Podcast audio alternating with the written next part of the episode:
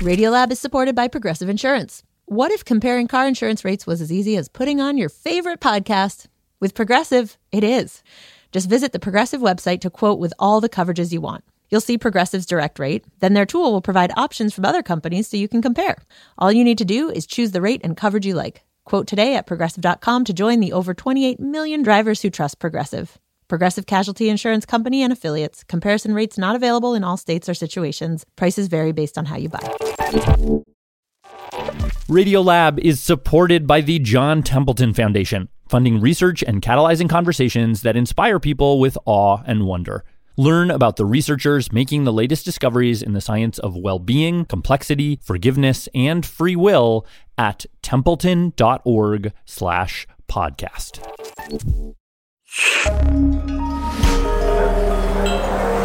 Listener supported. WNYC Studios. Oh, wait, you're listening. Okay. All right. Okay. All right. You're listening, Listening to Radio Lab. Lab. Radio Lab. From WNYC. See? Hey, I'm Jad Abumrad. I'm Robert Krulwich. This is Radiolab, and we're going to begin today with a very simple question, um, a childlike question. That's good. Okie dokie. Which was asked by a child. And there's Robert. Hey, Martin, Hi, Robert. who's now a man. Yeah, so I'm Martin Wikelski. I'm the managing director of the Max Planck Institute for Ornithology. Anyway, reporter Jackson Roach and I, Hello. hello, uh, he's going to help me on this. Uh, we got together in the studio with Martin. Where where do you start? Like, what when, when were you born? What was what's your birthday? Oh, that's in uh, November 65, So November something, 1965. November 18, 1965. And on November 1865, 1965, where where did you show up? Oh, that was in Bavaria. Bavaria is right next to Germany. Is that where that is in the world? Bavaria is in Germany, yeah. In Germany. Okay. It's like it's like the German heartland. The Iowa of Germany. yeah. Except that we have mountains. Anyway, so Martin's a little boy growing up in this small town in Bavaria. It's a tiny little village. I mean, the entire village is only about 50 people or so. Oh. My family was actually living in that village probably since it existed. Um, 750 years old, the, the entire village. And they're all farmers. They've, they're farmers all the way back. His grandfather's a farmer. His grandfather's grandfather was probably a farmer. So I basically grew up on a farm. So he gets to know all the animals of the farm, you know, goats and sheep and chickens, But there were also badgers coming or foxes coming, Wild animals. kestrels, barn swallows. and they, they are individuals and they're all different. And even as a young kid, He could recognize that this kestrel that showed up in the tree at the edge of the field would always be there at certain times of day. And he could sort of figure out, like, oh, that's, you know, I don't know if he gave them names, but You do get to know individuals, you know, like a, like an old friend. but one day he's out helping out on the farm, He's about 11 years old. Walking the cows to the fields, to the pastures. and suddenly he sees these birds. Very odd birds. they're tall and skinny and white. And they have kind of like orange dinosaur crests and long, sharp beaks. And Martin has never seen anything like them before. But I had my camera with me all the time to take pictures. So he takes his camera out and he starts taking pictures of them. He looks and tries to figure out if they're like zoo escapees, but they don't have bands or anything on them. And they're almost dancing right with the cows. They're very, very close. Some of them going up to the cows with these really long, sharp beaks and pecking at their eyes. wow. And the cows let them. So for Martin, this is just totally weird. and he's just thinking like, what on earth are these things? And and where do they come from? Why are they here? And it was actually those questions that would set him off on a journey that would last kind of the rest of his life. First stop, his biology teacher. I had a really good biology teacher. So he goes, uh, he takes the pictures that he's taken of these weird birds. And his teacher is like, oh, Those are the, the cattle egrets. cattle egrets. They're all over southern Mediterranean, but also Africa. And Martin is like, I just saw a bunch of them here in Germany. You know, what are cattle egrets doing here? What, what could that be? And he said, well, I, I have no idea. So his biology teacher doesn't know. But then someone says, well, there's a professor. big professor in Munich, he just wrote um, two large volumes of the avifauna of Bavaria, which is each, I think, 500 pages. Like all of the birds that live in Bavaria. And you should just go and ask him. You should go and see see what he says. So Martin, who remembers just 11 years old, gets on a train to Munich. I took the train into this big museum and met the guy. Tells him all about the birds. And he said, wow, that's really interesting. But we don't know why they would be here. So now Mr. 500 page bird book guy says, I don't know. Then he said, well, just go down to the, the Max Planck for Ornithology, the Bird Migration Center, and talk to those guys. Well, that's a big one. Yeah. Uh, some of the biggest discoveries in bird science have come out of Max Planck. So maybe they know. So Martin gets on another train and asks these guys, Do you know why are these birds on my grandpa's farm? And they didn't. Nobody knows where they come from. Nobody knows where they go to. Nobody knows what's happening to them. And I said, well, that can't be. I mean, you guys, you know, you're scientists. You have to, you have to know these things. So you're a you're a meandering eleven year old with a question that no adult could answer. Yep. And and I realized that you know um, adults don't know anything about the world.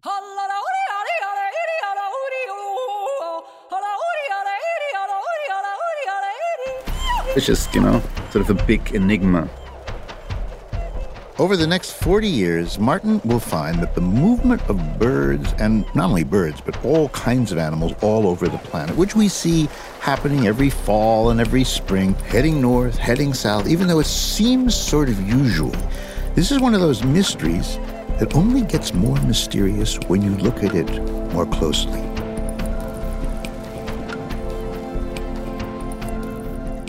And when do you go to Costa Rica? Like like tomorrow or the day after tomorrow or something? I'm going. No, I've, I've decided. I've switched my plans. Oh my god, I'm so goddamn excited, Robert. Guess what I'm doing? What? I am going to the island of dwarf stone sloths in Panama. I have no idea what that means. Well, basically, there's an island off the coast of Panama where where the sloths have shrunk to Oh. half the normal size, and they live off algae in these mangrove swamps that's got alkaloids with a similar property to Valium, and so they're stoned dwarf sloths. It's an evolutionary cul-de-sac.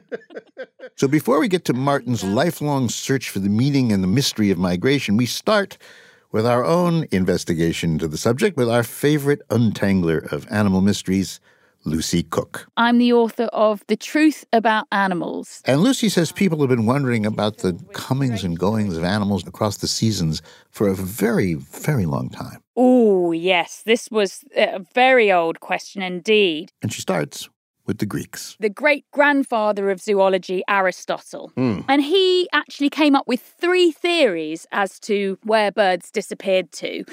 The first one was migration. Brilliant, Yeah, Aristotle. that's he right. should have just stopped there. Yes, but he went on, did he not? He went on. He went on, probably because the unlikely nature of uh, of tiny birds traveling thousands of miles on the wing. He came up with a couple of extra bonus theories. So, Aristotle's second theory? Transmutation. Huh. Yeah, he Trans- thought that much like Clark Kent and Superman, a lot of the birds weren't around at the same time. And they were a little bit similar. So you had winter robins that are sort of small birds with a red breast, were never around the same time as summer redstarts. So he thought that the robins were transmuting into the redstarts. I see. They just changed their clothes. Yeah, yeah. But I mean, which is a sort of, it seems silly to us now, obviously. But if you think about it, back then, you know, we didn't even know that caterpillars turned into butterflies, which is just as ridiculous and fantastic. Okay, there's a third idea as well. Ah, now the third idea was considerably more enduring hibernation. Now, at the time, it was known that bats hibernated, and um, bats were often classed as birds because they were flyy things. Um, so, why not birds? And this idea stuck around for hundreds upon hundreds of years. Well into the 17th century. Scientists were debating if birds hibernated in trees or in small nooks or, or crevices. And the crazy rumour that was doing the rounds was that swallows hibernated underwater like fish. and and one of the, the staunch uh, anti hibernation, pro migration theorist was a chap called Charles Morton, who was an Oxford educated physicist and a very logical chap. And he was like, Well, don't be ridiculous. Of course, these swallows can't be hibernating underwater. How would they breathe? No, no, no, no, no. They migrate to the moon. With all of the destinations to choose from, how did the moon enter this? Well, this was the 1600s, and the telescope had just been invented. So people were able to observe the moon for the first time ever. And previously, the moon had just appeared to be this sort of marble in the sky. And then thanks to the telescope, it could be observed, and it was found that it had mountains and craters and valleys and, and looked like a you know, according to Charles Morton, a perfectly reasonable place to holiday if you're a bird. And he came up with this this sort of wonderfully thought through theory about he'd worked out he estimated how far the the, the journey was and you know, he wasn't far off. I mean, he, he wasn't right, but he wasn't wildly wrong. I mean, they they wouldn't have known at that point that there's no air in space. That's right, or gravity. So, or gravity. So Yeah. there was like, yeah, they might have just fly up to that big Right. glowing thing up there. And, and and that idea lasted a really long time until finally Well, there was a breakthrough. May 1822. So on May 1822, there was a German chap called Count von Bothmer, and he was out in the grounds of his estate, in northern Germany hunting. a venerable pastime for a German count. And while he's walking around, gun in hand, above him, he saw a flock of birds. So he takes his rifle, his big rifle, points it up to the sky, and then, falling from the blue, A stork. A white stork. now, the Count had shot down plenty of white storks on his property. But this time he shot down a stork that was an unusual stork. And what was particularly unusual about this stork was that it had already been shot.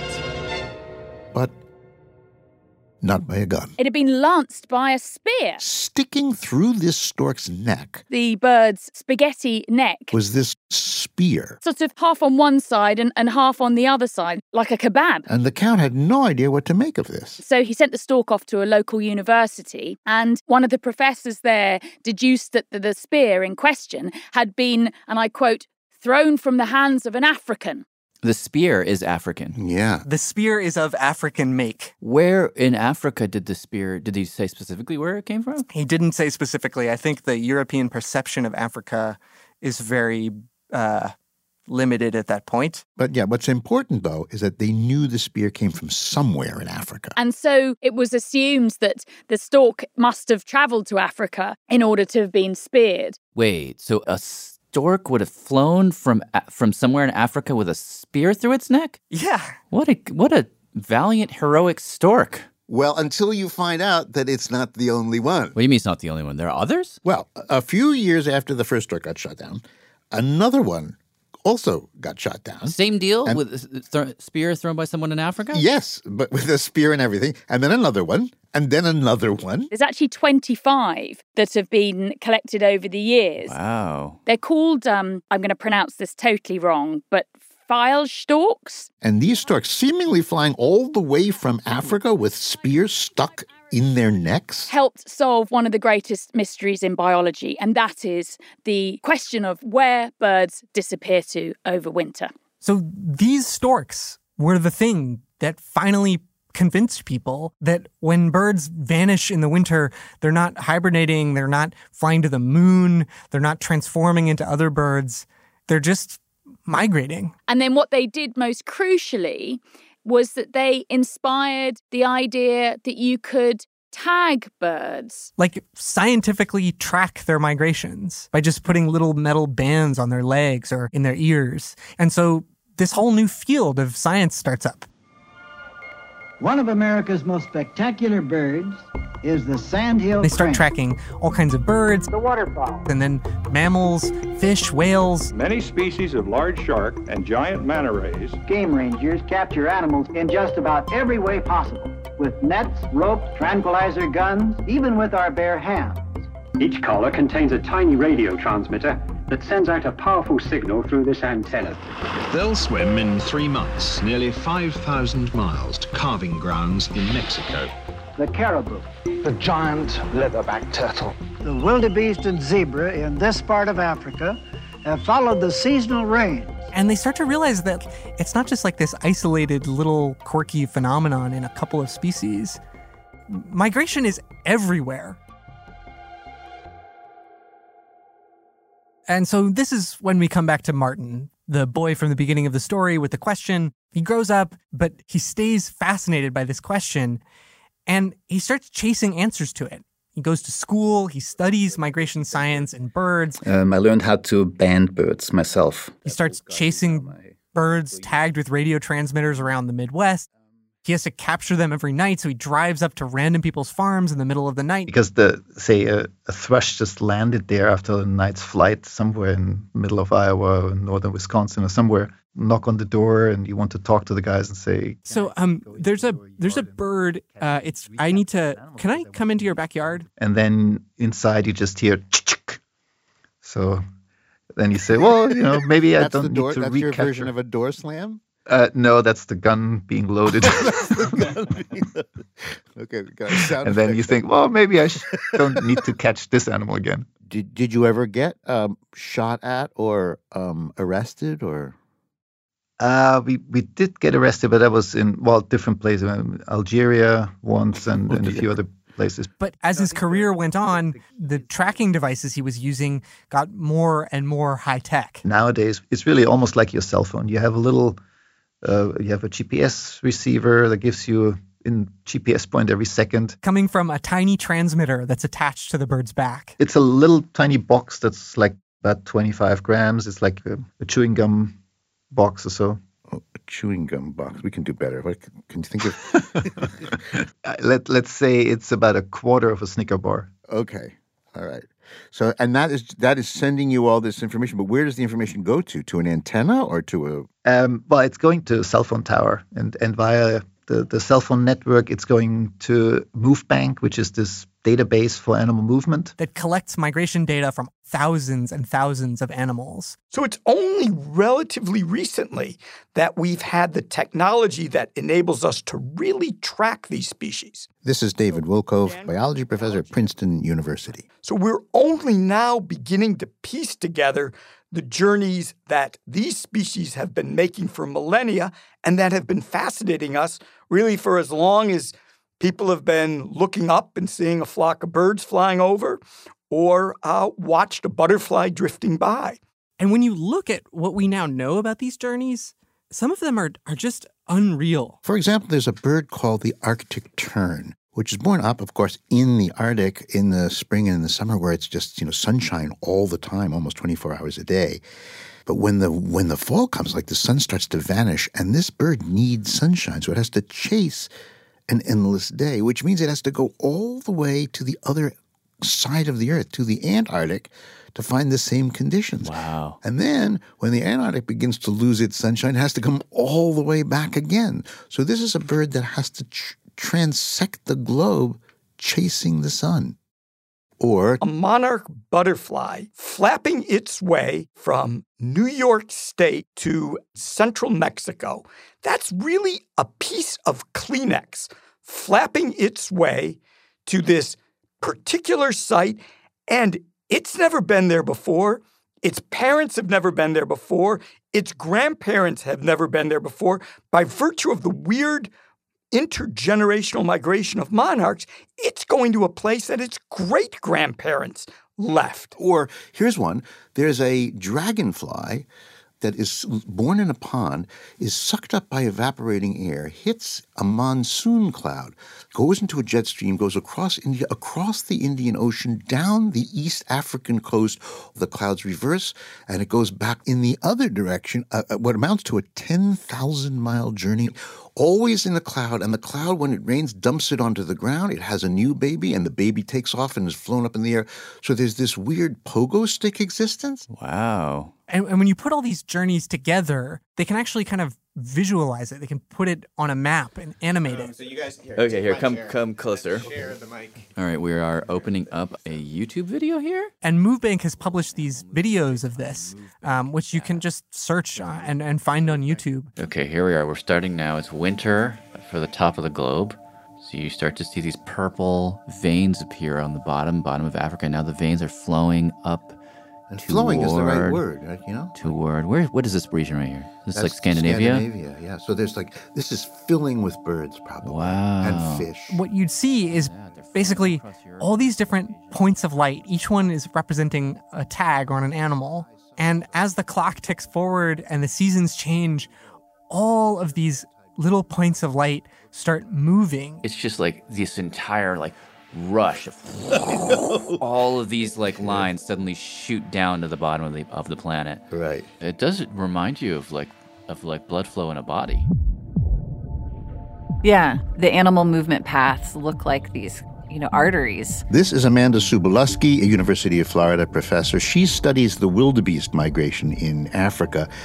And she said, you know, this is really more than just a visual metaphor. All these animals moving around the planet really do form Kind of a global circulation between different regions of the world, sometimes really vast regions. Take, for example, the wildebeest. They can get swept downstream and miss them. Amanda says thousands of them will cross these rivers during the migration, and they don't all make it. So, in the months that follow, Up to half of the fish diet is comprised of wildebeest carcass.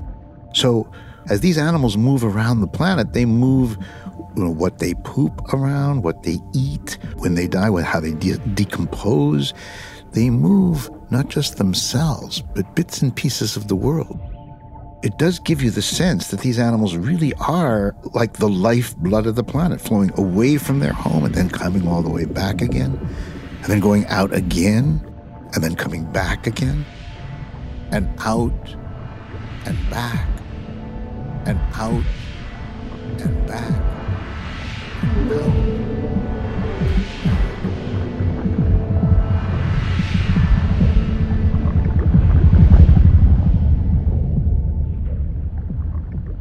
But when you zoom in on this global flow to all the individuals who actually made these journeys, That's not trivial. I mean, this is this is uh, halfway around the world. you find yourself asking, Why are they doing that? How do they go there? How do they find back to this nest? and that's when things get really messy and beautiful and totally unexpected, as you will discover in just a moment or two. Okay. My name is Tsipora calling from Seattle. Radiolab is supported in part by the Alfred P. Sloan Foundation, enhancing public understanding of science and technology in the modern world. More information about Sloan at www.sloan.org.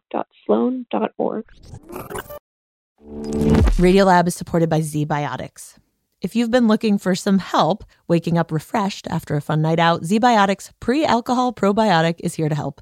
ZBiotics is a genetically engineered probiotic invented by scientists to help tackle rough mornings after drinking. This probiotic is the first drink of the night for a better tomorrow, as it works to break down the byproduct of alcohol, which is responsible for rough mornings after. Go to zbiotics.com slash radiolab to get 15% off your first order when you use Radiolab at checkout. ZBiotics is backed with a 100% money back guarantee. If you're unsatisfied for any reason, they'll refund your money, no questions asked. That's zbiotics.com slash radiolab and use the code radiolab at checkout for 15% off. Radiolab is supported by Betterment.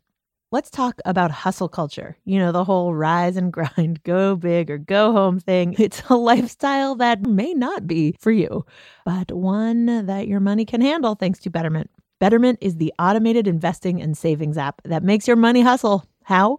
Their automated technology optimizes your investments again and again. With Betterment, your money is taking ice baths at 5 a.m. while you get your well deserved rest. Your money downs protein smoothies and automatically reinvests your dividends all before you head out the door. Your money is a workaholic, but you don't have to be because you've got Betterment, the automated investing and savings app that makes your money hustle. Visit betterment.com to get started. Investing involves risk, performance is not guaranteed. Hi, I'm Alexis Ohanian. You may know me as one of the co founders of Reddit, but more recently, a large part of my identity is being a father to my wonderful daughters. In my podcast, Business Dad, I hope to open the conversation about working parents a bit. You'll get to hear from a wide range of business dads, from Rainn Wilson and Guy Raz to Todd Carmichael and Shane Battier, to find out how they balance being a dad with a successful career. Business Dad is available now, so be sure to listen and subscribe wherever you get your podcasts.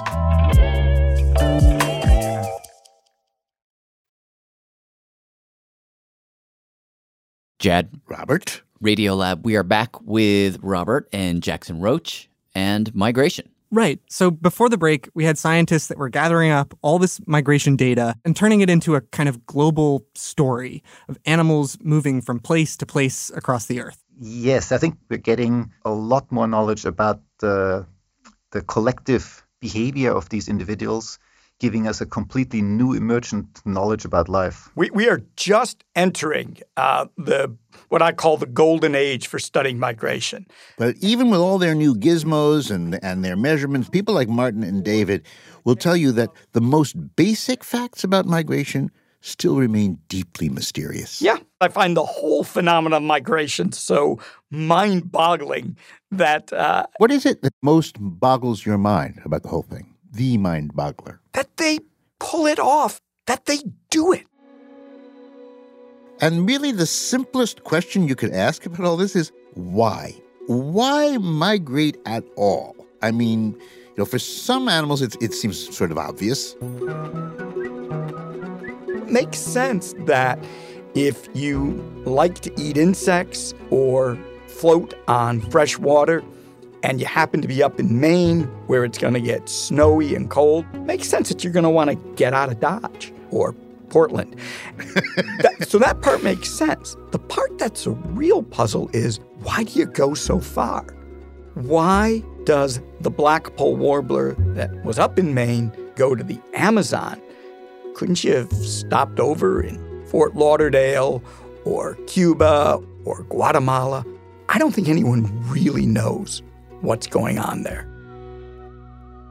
The best anyone can say is that over thousands and thousands of years, individual creatures would go just a little bit further somewhere and then a little further still, looking for greener grass or more insects in the late afternoon until they ended up thousands and thousands of miles away from where they started. But that raises an even harder question, right? Like, if you're a warbler that made it from Maine all the way down to the Amazon where it's warm all year, why not just stay there? Yeah. So the hard part is always why come back? This is Ben Winger. He's an evolutionary biologist at the University of Michigan. The amazing thing about migration is not so much that uh, these organisms accomplish this journey, but that they're doing it just to come back to this one place. Ben says the craziest thing is that so many of these animals come back not just to the same general area, but to the exact same spot.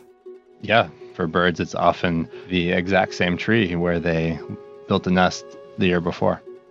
That's one tree of a trillion trees in the world. And all kinds of animals do this. Yeah, the alewife will do that. You know, they'll they'll go to the ocean. Amanda Subalusky told us that the alewife, foot-long little silvery fish, is born in a freshwater lake, then spends its life swimming around the open ocean, all just to come back to that same lake. Imagine a small alewife in the vast ocean returning to the very inland lake where it was born to spawn again. On the face of it, some of these migrations are extremely illogical. Consider the sea turtle. According to University of North Carolina biologist Ken Lohmann, there are turtles that have feeding grounds in Australia within, oh, five or 10 miles of a really good nesting beach that other members of their own species will use. But instead of nesting at this location that's just 10 miles away, they'll swim literally 700 miles to get back to their home area. To exactly the same beach. And if you think about that, a turtle could go to any European beach, any African beach, any South American beach, or any North American beach if it's an Atlantic turtle. And yet, for some reason, they choose the one where they were born.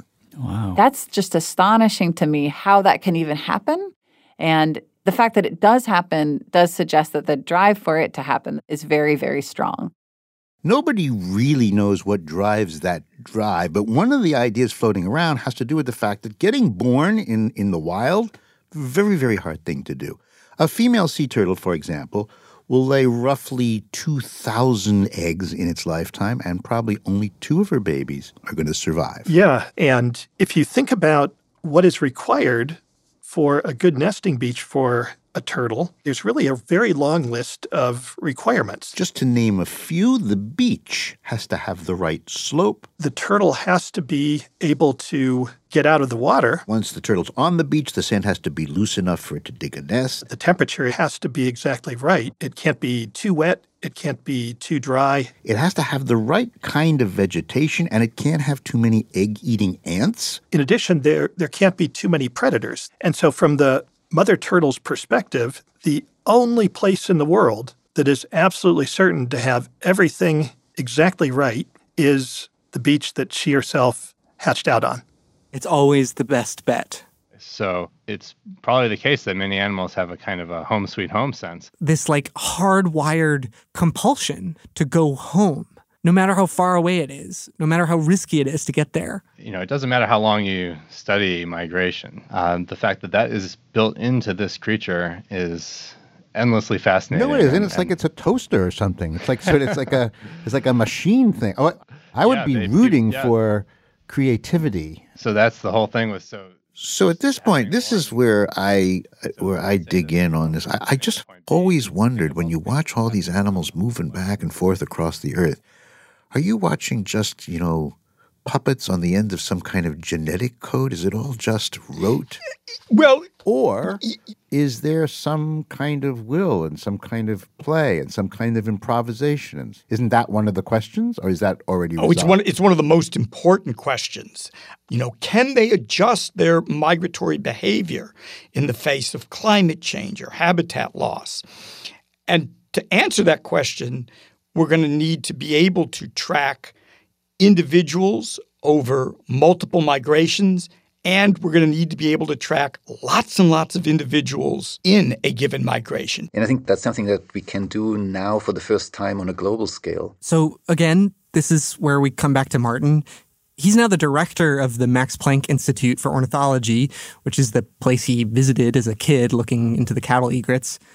And while on the one hand, the data they're gathering about all these different migrating animals is giving them a lot of info about their collective behavior, But then on the other hand, we're getting much more information about individuals. they're gathering an astonishing amount of data about particular animals. Uh, we get uh, acceleration behavior, so it's really we know uh, when it sleeps and when it's active and all of that. They are pecking, if they are walking, if they are swallowing. Oh, so you can read from these monitors. You can read now he's on the ground.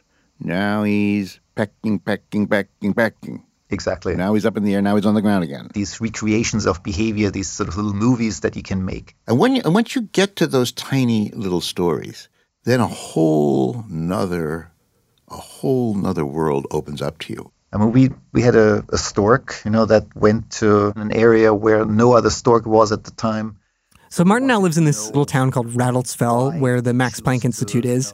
And every year, he and the other migration scientists go out and tag all of the storks in the area so they can watch them move around town and eventually, come fall, migrate. They, they circle up to the clouds and fly around and test their flying abilities and so on. Um, and then they go on this big voyage. And one year, when all of the storks take off, Martin is sitting there at his computer watching these dots, these clouds of dots, move off in different directions. And he's watching one cloud of dots, which is going east, sort of through Eastern Europe, and then start to curl around the eastern edge of the Mediterranean uh, to go south into Africa. We had a bunch that went to, to Africa, a bunch And then he sees that one of the dots, one of these storks, just sort of peels off. Yes, so so that actually was Hansi. Hansi. Apparently, they name the storks when they tag them, so Martin actually knew specifically which one this was. Anyway, Hansi. He was in an area where no other stork was at the time. Oh, so they saw like a little blip of purple peel off? Yeah. Yeah, peel off from the group. In the southeast of Turkey, close to the Syrian border. And he drops down into a patch of what seems to be utterly ignorable ground in the Middle East all alone. Like there's no other storks there. Wow. And So we wanted to know why did he choose to, you know, stay, spend his winter close to the Syrian border in, in an area where usually no stork winters. Who's the we in this story? Oh, it's just uh, um, t- well, in that case, it's my my partner. She's she's also a scientist. My name is Uschi. Uschi. Uschi Müller. Uschi Müller. But the Ü, you know, yeah, a the umlaut. a German yeah. Ü? Yeah. Okay. Yeah. And and do you like do you remember Hansi? Yes, I do. They told me that there is a a, a stork. Um, he tried to to go to south, and then he decided to stay in Turkey. And And the- you're thinking, what's with this guy? He's like, didn't he get the memo? You're supposed to go south. yes, You know, migration is a survival strategy. So if you're not migrating, you're probably in trouble. And Martin and Uschi are thinking, well, what happened here? Did he get hurt, badly hurt, or maybe he made a a really stupid decision and is now going to starve to death? So they figured we know exactly where he is. Let's go see him. yeah. I wanted to come along. I wanted to see that because I'm so interested, and uh, it's also kind of an adventure to follow the bird to see what he's doing. I mean, it's actually an interesting way to have not your you know local uh, travel office guide you to a, a place, but animals. They they guide you to interesting places. we we flew into uh, the Turk uh, to to Istanbul, uh, rent a car, and then tr- uh, try to to find the bird. So they hop in the car, they start driving around, and they have their phones or their laptops or whatever out, and, and they're watching this little dot, which tells them basically exactly where Hansi is. Down down to the closest two meters or so. So you, oh wow! But but but only at a specific time. Turns out the way this device works is that it sends out its data to a cell tower if it can find one, but only once a day. Only at basically noon or noon plus three minutes. so yeah, so you have to drive. So that's that means every you, you get close and then you have to wait a day to take your next move. I guess exactly. Oh, yeah, God. So you just go to a place and there was nobody. And Oh. then you wait for the next day and you realize, oh, he left an hour before you were there and uh, flew another 20 kilometers. So you had to go, you had to pack up your stuff and go to a different town and find a different hotel and different place to stay and, and try to do the same thing over again. Now, they know if they can get close enough, they can pick up a radio signal from the tracking device too. So each day they're coming into some town that they think Hansi was nearby at least and driving around the area, sweeping for a signal. We followed him for I think for two or three days. Days. Um, days. And then finally, we we, we get we, we we got a signal in the in the early early morning. It was dark, and then um, they get up, start driving around. we try to find to, to come closer to the bird with the antenna we hold outside of our car and then the signal was became louder and louder And eventually they get to a field where the signal is really strong. and and stayed there in the car till it um, the daylight comes a little bit more And just as the sun was coming up, we saw him feeding on a on a field Yeah, in a, an old field with a little ditch next to it. This tall white bird, all alone, no other storks in sight. And he looked fine. He was just walking around, feeding on frogs and snakes and whatnot. So he was having a good time there. So are you thinking, good for you? You've actually discovered a, a restaurant on the outskirts of town that none of the other storks know about. yeah yeah You know, Frog City or something. Yes, frog city So, what do you make of the fact that this stork is this just an errant rogue stork getting lucky, or is this the beginning of something?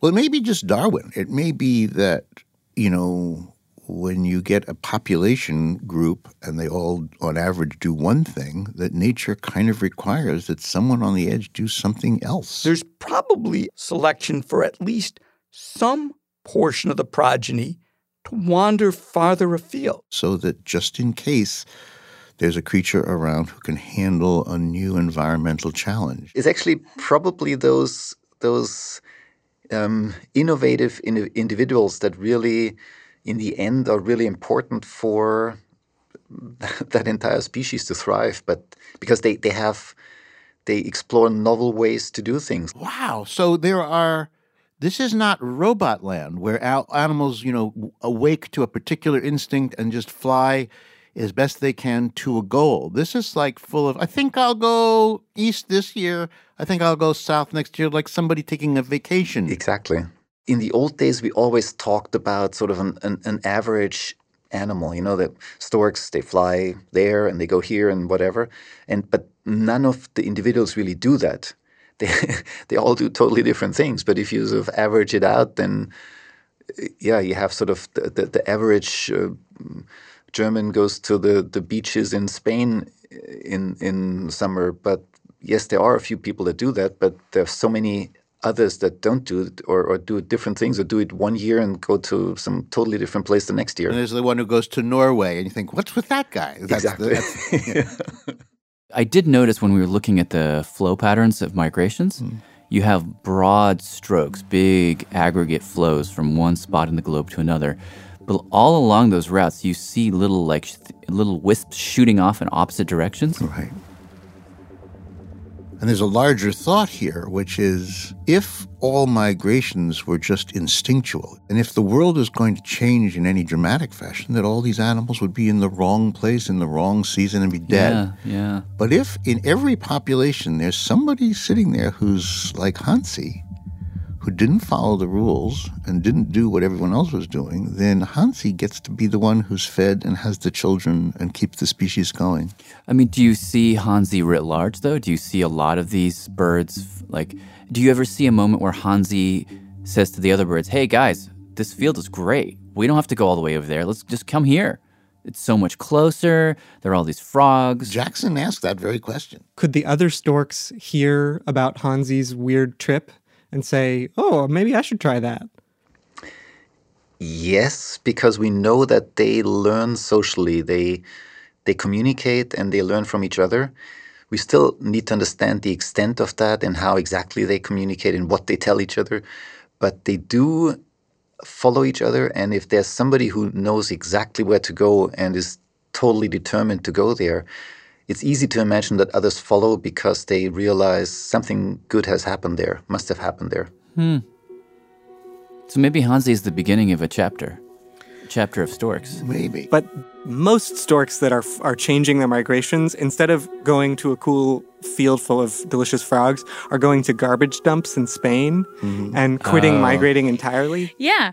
No, they are. They're, they're so they're, Lucy Cooke, our mistress of the history of animal mystery, actually did follow uh, an individual stork. you know you can get this app where you can you can follow the birds that have been tagged yourself and i followed one for six months and he basically never really left in fact i don't think he even bothered going back north again in the uh, in the in the in the spring just stayed by the dump the whole time Oh, that is depressing. Yeah. Yeah. And the truth is, what we heard from pretty much every scientist we talked to is that for lots and lots of animals, land, sea, water, migrations are declining and in some cases disappearing because we are altering their habitats, we're creating all sorts of barriers to those journeys, and we're changing the climate. And what the future brings is anyone's guess. But the coolest thing of all, really, is that as we speak, Martin has placed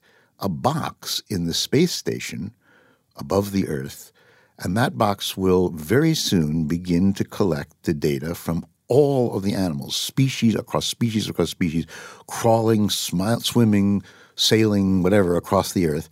And they're all going to report to this box at the same time. And then we, we who have computers all over the world, can watch the full ballet ourselves in real time. Oh wow, that's or or we're going to watch this ballet that's been happening on the planet for millions of years and has been part of human existence forever disappear. But I mean, however the story goes. However the story goes, Uh, we'll have a front seat in what will either be a very sad Yeah. show or maybe one where we'll be cheering for Hansies in the whale community, Hansies in the plover community. Hmm. Yeah.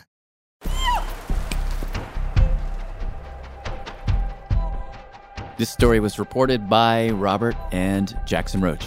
And it was produced by Jackson with uh, Pat Walters and Matt Kielty. And I should also give a special thank you to Joel Berger, Bernd Heinrich, Bill Cochran, and Isabel Houghton. Special thanks to our yodelers, Ali Deneen and Gregory Corbino, to Jeremy Bloom for his mixing and for his original music, and of course to Mr. Bobby Kay and Jackson Roach. Uh, yeah, thank you. Can I just, I just want to say one more thing because migration is like something you can obviously look at in this kind of like sciency way, and and that's great. It's really cool, but it's also just like a a kind of like a basic human experience to to look up at maybe the geese in North America and just think like, what is it like up there to be totally free of all of our stuff down here, borders and all the things that get in our way. And so Martin, while he's amazing at the the hard science side of things, he's also curious about that experience of like what it what it feels like to be a migrating animal. And at a certain point in his life, he decided to sort of try to find out. I bought a hang glider, then went up to the mountains and and uh, I wanted to understand what the birds experience in the air. I mean, learn things about the air that usually you, you just don't know. I mean, in the hang glider, you are the bird. You are sort of the body of the bird, and you have your wings that you fly left or right, and you you just fly with your hands, you, with your just moving your body around. You know, we had days when, when, we couldn't even get down to the ground because the the, the uplift was so strong. Uh, we had days when you know we flew into the night because um, over a swampy area late at night there's an updraft, and I wanted to know anytime, you know, when it was a little misty, foggy in the valley, and I mean, you are you're immediately feeling the air. It's you know, if there's an updraft, you get you, you feel it immediately, um, and, and you can you can turn yourself directly into an updraft. Fly up in a thermal. You're up at four and a half thousand meters, and there are people climbing those mountains. They're up on the glacier, and you fly over there and you sort of shout down to them and say, "Hi, guys!" And and you know because you're just 50 meters above them, that's that's absolutely amazing. And then you take off and fly to the next mountain peak, and it starts to drizzle and starts to rain and it starts to snow up there. You know, you're you're in the in the realm of of the weather, or the closest to a bird you can ever get.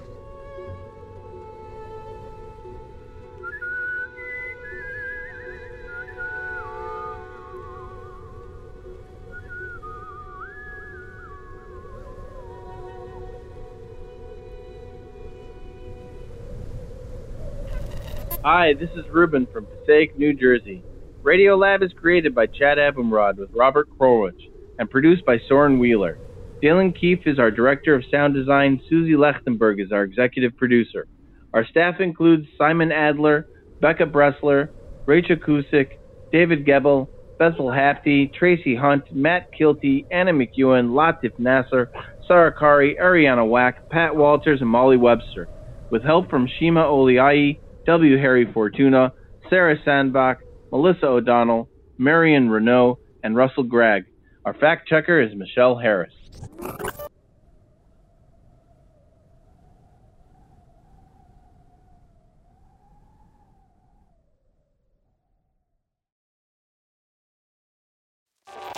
Radiolab is supported by the John Templeton Foundation, funding research and catalyzing conversations that inspire people with awe and wonder. Learn about the researchers making the latest discoveries in the science of well being, complexity, forgiveness, and free will at templeton.org slash podcast.